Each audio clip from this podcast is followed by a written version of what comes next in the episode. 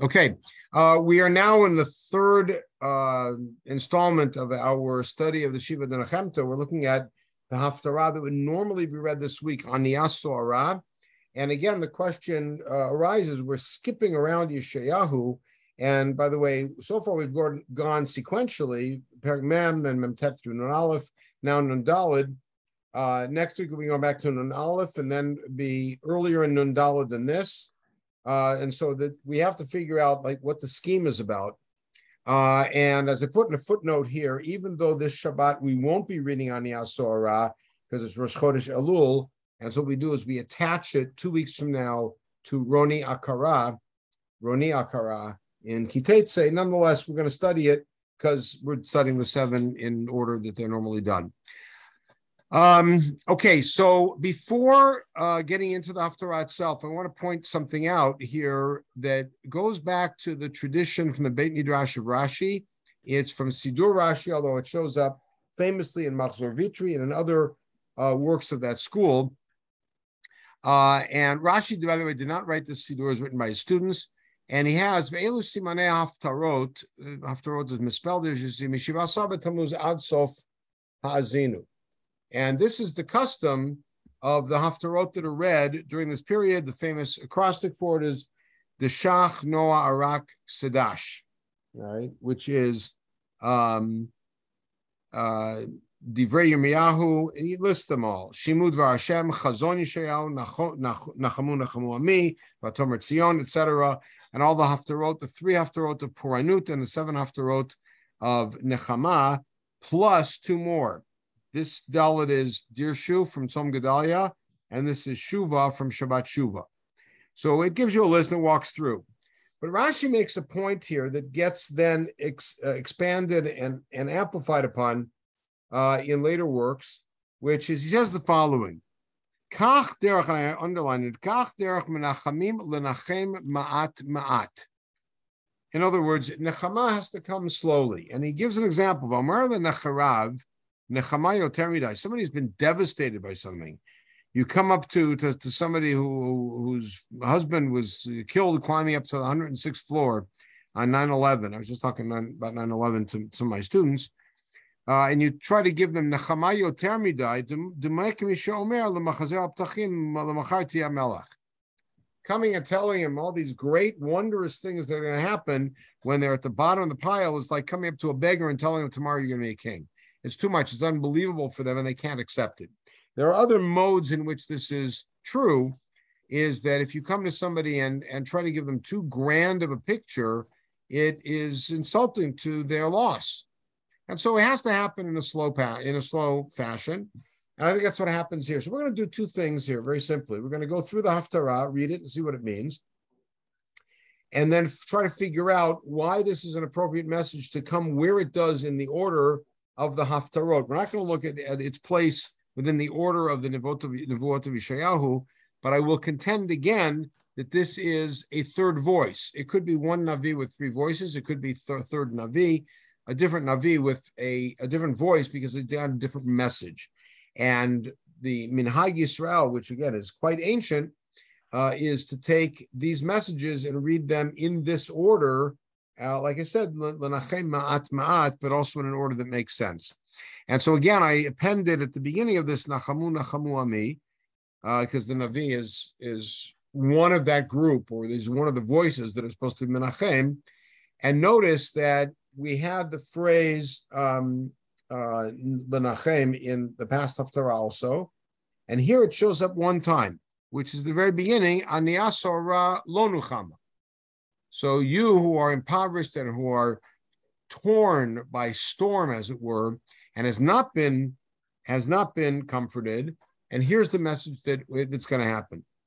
Um, the Haftarah is short, uh, and we're going to take a look at afterwards is a, a proposal that I have about what the message of the Haftarah is based on its mivneh, based on its structure. But let's go through the words. Anytime we want to study Tanakh, the first thing I do is go through the words, make sure we understand the words. And so he approaches.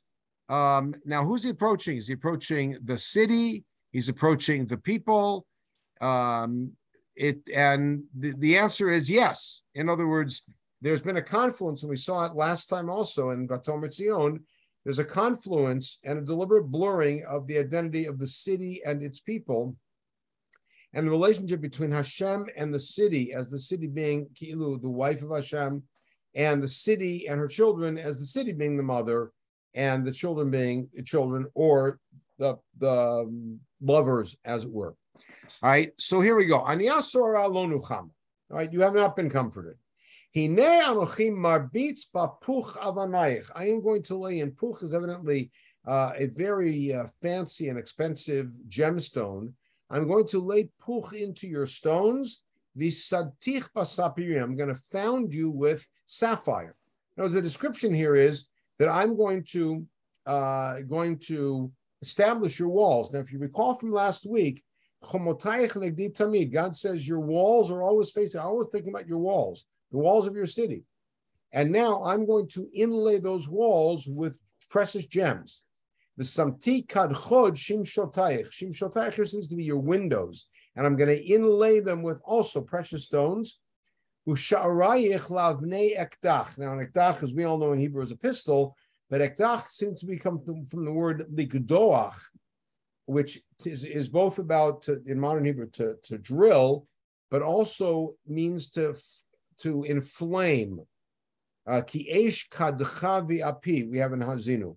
So sharayich lavne dach, which means you picture stones that are like on fire, meaning like uh, the, they have such strong light that comes from them.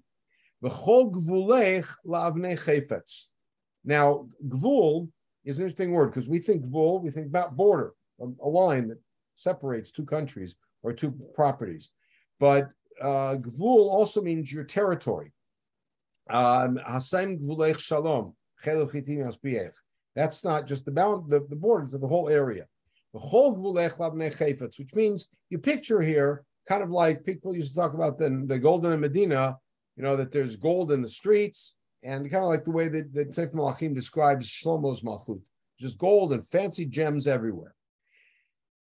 Okay, so the first two psukim are Hashem speaking to the city and saying, I'm going to turn you into just a, a splendorous place of all of these fancy stones, which is why the next pasuk is just so jarring. Limudei Adonai means lomdei Hashem. In other words, all of your children will be those who learn from Hashem.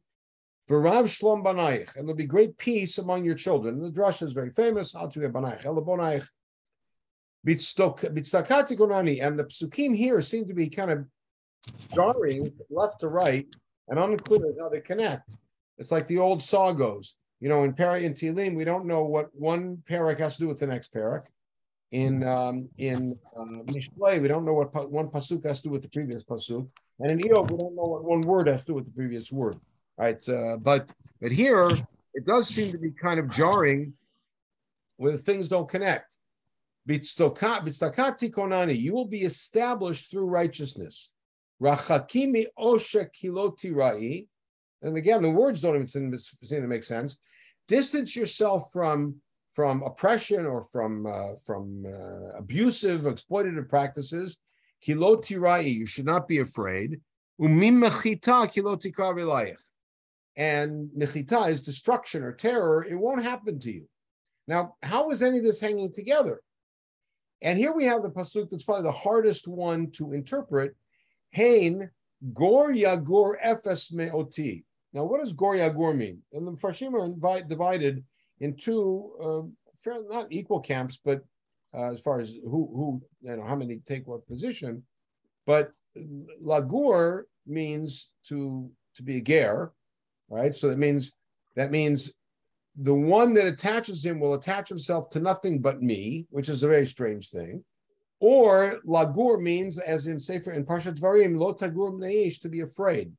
Hein gor yagur efes mioti, and we're going to favor this position, this interpretation.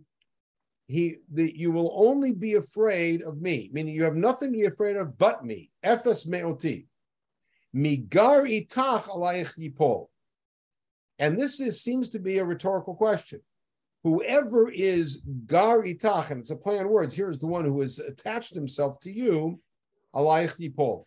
You think that he's afraid of someone falling on you. Alayich Yipol means another nation attacking you and subjugating you. Nothing to be afraid of. Hine, and here we have a little bit of an issue because the word hain was used in Tetvav to introduce sort of a surprising statement. And the word hine is going to be used. Um, uh, hain is going to be used here again and uh, at the end, uh, but here it's read as hine. Hine anochi barati charash. Now this anochi seems to come back to hine anochi marbitz papuch. So hine anochi barati charash. I'm the one who created the smithy, meaning the ability to, to forge. Nofeach be'esh pecham, who was able to use the bellows to fire things. This takes us back to Yirmiyahu Yudchet, the Beit HaYotzer, Inei Kachomer B'yad Yotzer. It's all in my hands. Vanochi barati mashchit l'chabel. I'm also the one who created the one who can destroy things. All right, which again, how is any of this hanging together? Kol kli yutzar alayich lo yitzlach. So any vessel that's created to attack you won't work. And now any tongue that stands up against you, meaning anybody making a libelous claim against you, you will be able to, laharshia here means to disprove, to rebut. That is the inheritance, that's the legacy of Avdei Hashem and their righteousness from me, says Hashem. And before we go further, we got to figure out, I mean, this whole phrasing is, is odd, and we got to try to put it together and see what, what what's happening. In Pasuk Yud Al Bet, God is addressing the city that has not been comforted and saying, I am going to make you a place of unbelievable opulence. And then in Yod Gimel, there's seems to be a jarring break. He says, and all of your sons will be learned of Hashem. And in Yod Daled, there's another jarring move, which is you will be established through justice and righteousness, and you have nothing to fear. And then Tedvav seems to pick up on that, which is there's nothing to fear but me. And then Tet Zion and Yod Zion seem to be saying, I'm the one who's created everything, and nothing can be created to hurt you. And if the if the thing that's coming to hurt you is not a physical tool, but a legalistic tool, somebody's coming to challenge you, you will have the ability to defend yourself.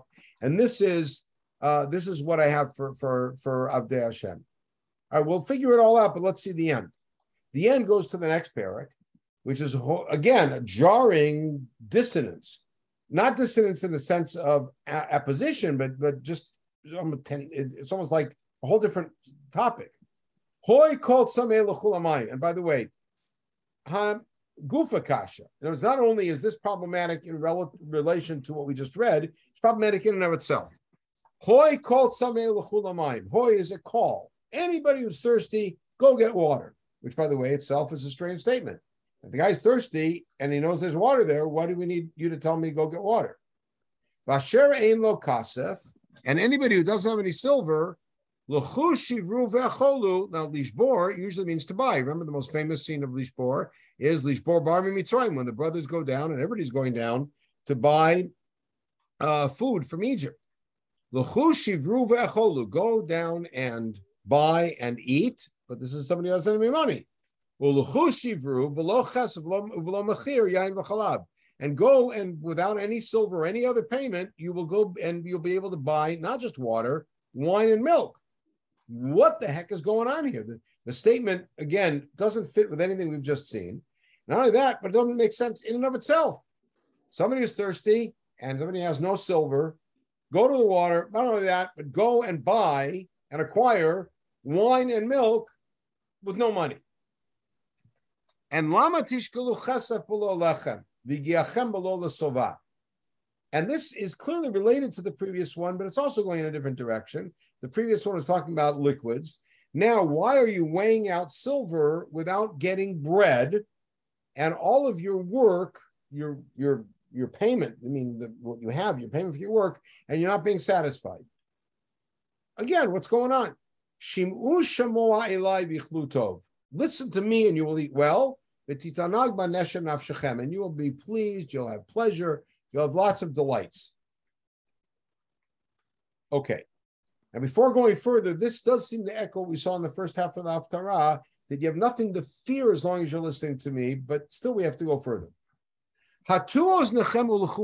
So bend your ears and hearken and come to me.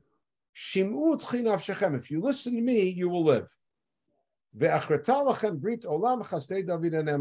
will then make an everlasting breed with you, which are the chasadim. We're going to talk about that word of David, which are trustworthy. And David seems to be invoked here because umim nitativ, I made him, so that him must be David, a witness for the nations, Nagidu Savel umim, somebody who's a leader and a commander of all the nations. In other words, I've turned David into like leader of all the nations. Hein goy lo tikra, a nation that you're not familiar with, will call the goy lo a nation you don't know is going to run towards you what the heck is going on? I don't know if you guys are sensitive to this. I'm bothered by this. I'm, I'm, i feel like I'm in a maze, and every time I take a turn, there's a block, and I got to try in the other direction, and the cheese is nowhere to be found. It's all for Hashem, and because God has made you glorious. What is going on here? So I'd like to suggest that the best way to understand what is happening in this Haftarah is to look at it from the perspective of its structure. The first two psukim are a unit. That's clear. They talk about God promising He's going to make the city inlaid with gold and precious, precious jewels. The third, the next two psukim are of a different nature, and we got to see how they're related. All of your children will have learned of Hashem. They'll have great peace, and you will be established through justice, and you will distance yourself from oppression and exploitation. What does this mean? So we have to go back into the, into the period. This is a prophecy being given to the Jews who are in Bavel, telling them to come back. This is Nechama. And you have to remember, how did we end up there in the first place? So I will take you back to what may, may be the most critical passage in this entire series, which is not in Yeshayahu. It's in Zechariah Chet. We studied it, I think, a couple years ago when the people in the when the delegation was sent to Zechariah and asked, "Are should we continue fasting in Av for the destruction of Mikdash after the Mikdash is rebuilt?" And remember Zechariah's answer. Zechariah's answer was, "You're asking the wrong question. The question is fast, don't fast. That's not the issue. The issue is, have you fixed what was broken?"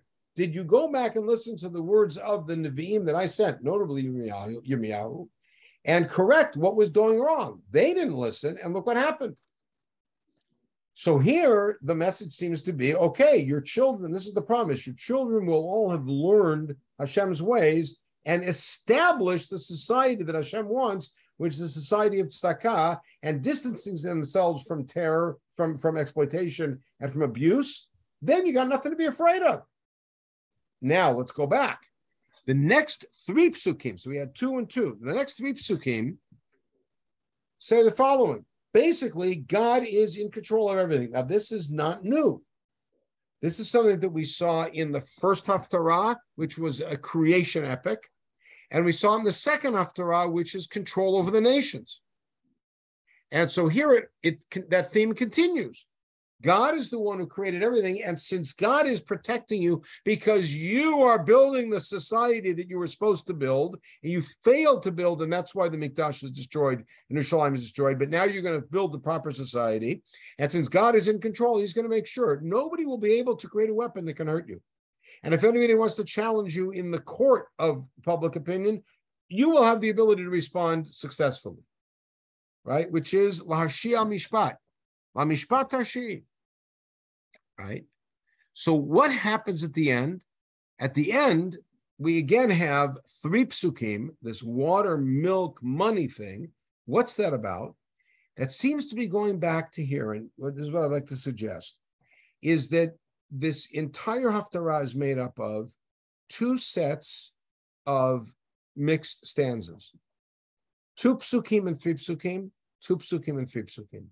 The first set is about the, the success and the protection of Yerushalayim, which is this the success and the opulence of Yerushalayim in the first two psukim, and here the the comfort and the security and the assurance that nobody be able to hurt us.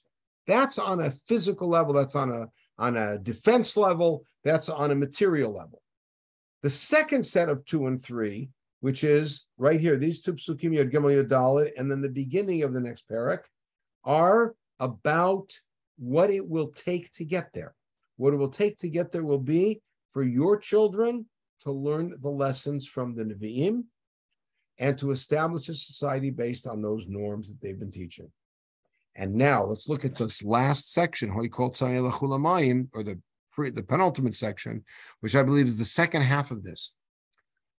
What is this water and milk and money and what's it all about? So it, it's it's pretty clear, and Chazal picked this up right away that Ein Mayim Ela Torah, and some may mean somebody who does not have Torah, and they realize that they're thirsty. He says, anybody wants come to come to water. Now, what does that mean? Vashe'en lo kasef. This takes us to an image that we have all the way back in Shmuel. When Shaul goes looking for his donkeys, the lad says to him, You know, there's an Isha looking, there's a Ro'eh who can tell us where the donkeys are. And what does Shmuel answer? Ein lanu lavi. We have no gift to bring him. You would bring a gift to the Navi. What does the Navi here say? I don't need your money. You don't need to bring Kesa. You don't need to bring anything. You want water, come. And not only that, you can come and as if you've transacted Shivru. And not only that, but I will give you not just water, I'll give you milk and wine, which by the way are throughout Tanakh metaphors for Torah. Right? You don't need to be weighing out money to buy food, come to me and listen to me and listen, meaning to the Nevi'im, and you will be satisfied. Which means, again, there's this promise, as we saw here in Yod Gimel Yod Daled, that if you listen and establish the society based on the norms that they were supposed to and that were violated, and that's why the Mikdash was destroyed, you will then have a society that is secure, that is successful, that is then ultimately opulent, and uh, and and that is established on the on the lines of staka mishpat, and then you have nothing to fear. Not only have nothing to fear, but you also uh, will have all the needs that you that you have will be taken care of. But notice how he makes it clear at the end, so you don't need to try to figure out the metaphor of the water and the milk and the silver and all of this. Hatuos He says, incline your ears, listen to me. You live, you listen to me, you live. So now what is this Brit David? Because we're going to step back and ask the question. You have an individual who corrects his behavior or her behavior, walks away from uh, from abusive behavior, from exploitative behavior, from from jaundiced attitudes, whatever it might be, and improves himself or herself. That's great. We're not talking about that. We're talking about a society. We're talking about a government. We're talking about a country in which the the the the the move of the society is, and the move of the people is to listen to the Nevi'im, to take those messages to heart, and to actually guide their behavior based on those based on those values that are being that are being uh, presented. You do that, and then I'm going to make a brit which is a Brit Olam. That's the first thing. A Brit Olam in the sense that it's never going to be betrayed. This is now forever. And then he says, Chastei David Hanemanim. What does Chastei David here mean? So it's important to note that the word chesed, which we commonly translate as kindness, in the context, certainly in the context of David, take a look at, at Tehillim Peitet for a real clear example, seems to actually mean loyalty. Right? Um, and so Chastei David Hanemanim, and you see the word Nemanim, would mean that my loyalty to David is now going to drive this brit that I'm going to make with you. Now, who's David? David is not just a great guy. David is not just a great composer of song. David is Hamelech, which means what is the brit that I'm going to make with you? It's a brit of Mahut, a brit not only that you will be have all of your needs taken care of, you'll have security, you'll have opulence, all of that. You are going to be the leaders as long as you maintain your society according to the values that that I presented to you. And now, how does this all come together? This is the whole Haftarah coming together. And both of these passages introduced with Hain. What did I do with David? I made David ultimately in an idyllic picture. It didn't happen in the real world. In an idyllic picture, I made David king of the world, the leader of the world, but as an aid. An aid meaning somebody who testifies to Hashem's presence. Right? And so now what's going to happen when that all happens? And by the way, this is alluded to already in Yaakov's Bracha de Yehuda. Ad ki Shilo, ad perhaps related to aid. Right? Take a look at the at the vast range of interpretive history there, but including an approach that says that that means ad kiavo shilo, ad kiavo shiloh, meaning until the nations come and bring their gifts to the king. The king of Yehuda is the king that all the nations come to to uh, to pay obeisance to. Hein goy lo kra. You're going to see nations that you never heard of. The goy lo yedaucha lacha yarutsu. Now, nation you never saw, never knew about, they're going to run to you. In other words, you're going to see nations from all around the world coming coming to you. And that's how the Haftarah ends. They're coming for Hashem. And what is this nivuah? What is happening here? So what um, what seems to be going on in this in this whole picture is that the Navi is comforting the people. And again, we've moved it up a huge notch. The original consolation was Hashem is in charge of everything. That's number one. Week number two, or day number two of Shiv, if you will. Day number two is that Hashem always loves you. Hashem will not forget you. Lo I'm always thinking of you. That's as far as it gets. And you have to remember who your ancestors are and how close they were to Hashem. Abituel Abraham Abichem, Belzarat to Cholochem. Okay. And now we move it up. We say, but there's a much bigger future for you than just being able to come back and rebuild. There is a future now of opulence, of greatness, of international renown, and of ultimately fulfilling the promise given to David, or the promise that David initiated that never really fully happened, which is to be a leader and a teacher to the whole world. But it all cycles back to one thing, which is you in your society establishing yourselves along the lines of the messages of the Navim. So you don't have to worry about water. You have to worry about wine and milk. You don't have to worry about stones. You have to worry about anything. You have to worry about one thing. Listen to me. Hatu. And in the last pasuk of that section, the Navi walks away from the metaphor and makes it very clear that the condition upon which all this is going to happen is you listen to me. And so now I want to make this very real world. In Yeshayahu Bet, which is in the same book, but not, not the same period. Yeshayahu Bet, very famous uh, about Acharit Hayamim. Rosh Harim, Yisag Mikvaot, all the nations are going to stream to our Beit Hashem. And what are they going to say? They're going to say, Torah, We want to go learn from Hashem, the God of Israel, because that's where Torah comes from. What's going to motivate the nations of the world to say Kimitzion Torah? What's going to motivate the nations of the world to suddenly come to Yerushalayim to learn? The answer is very simple. It's they're going to see a government, a country, a society which operates on such powerful and elevated ethical norms that it blows them away. Like I say, we really want to learn from you because we see you know what it what, what it's all about. And so here in this section of Yeshayahu, this Navi giving voice to that image says, This is all in your hands.